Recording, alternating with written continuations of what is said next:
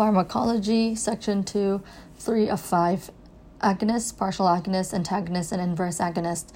A drug that binds to a receptor follows the law of mass action. There is a rate constant for drug binding and rate constant for dissociation from the receptor.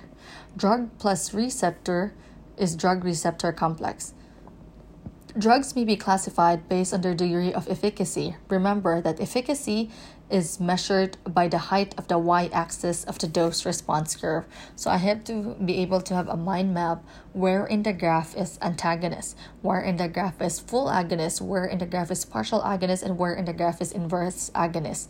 Full agonist binds to a receptor and turns on a specific cellular response mimics an endogenous ligand, a full agonist instructs the receptor to produce its maximal response. Different drugs may produce the same clinical effect, but each may require a different dose to do so. This is a difference in potency. Continuous administration of an agonist may cause downregulation of the target receptors. Example norepinephrine is a full agonist at the beta receptor. Other examples of full agonists includes propofol, alfentanil, and dopamine. Partial agonists Partial agonist binds to a receptor, but it is only capable of partially turning on a cellular response. It is less efficacious than a full agonist. A partial agonist is also called an agonist antagonist. It can block the effects of an agonist by competing for binding sites. For example, giving a partial opioid agonist to an opioid addicted patient can precipitate withdrawal. Example, um, nalbuphine provides pain relief, but there is a ceiling to its efficacy. Antagonist. The antagonist sits in the receptor and prevents an agonist from binding to it. It does not tell it does not tell the cell to do anything. By definition, it does not have efficacy. Continuous administration of an antagonist may cause upregulation um, of the target receptors. Competitive antagonism. Competitive antagonism is reversible. If a patient receives a competitive antagonist, the dose response curve for the agonist shifts to the right. Increasing the concentration of the agonist can overcome competitive antagonism. The agonist can achieve the same efficacy, but since it requires more drug molecules to achieve the desired clinical effect, the dose response curve would reflect a reduction in potency. Example Rocuronium competes with acetylcholine at the neuromuscular junction. Increasing the concentration of one substance increases its ability to compete for the binding site on the receptor. Other examples of competitive antagonism includes vecuronium and atropine.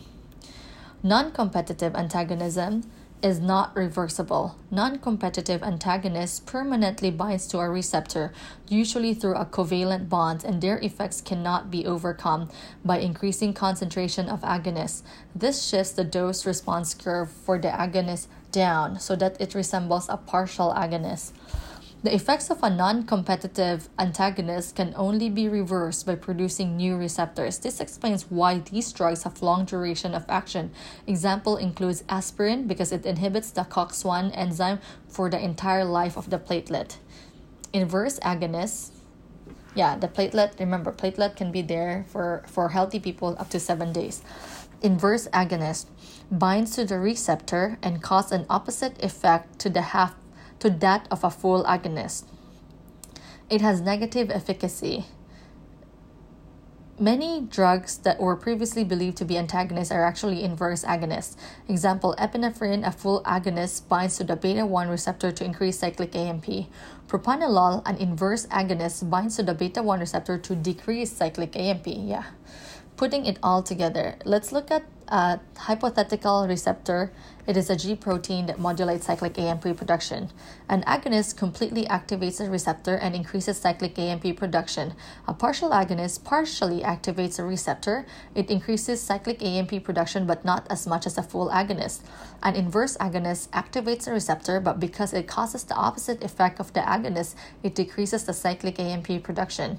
An antagonist blocks the ability of the agonist to bind with the receptor but it does not increase or decrease cyclic AMP production. What happens when we administer drugs together? The presence of one drug can have a profound effect on the behavior of a second drug. Here are four concepts you need to know. Addition effects of two drugs given at the same time are added to each other. 1 plus 1 is equal to 2. Synergism, effects of two drugs given at the same time, is greater than the sum of their individual effects. 1 plus 1 is equal to 3. Potentiation, effect of one drug is enhanced by a drug that has no effect of its own. 1 plus 0 is equal to 3. Antagonism, simultaneous administration of one drug cancels out the effect of a second drug. 1 plus 1 is equal to 0.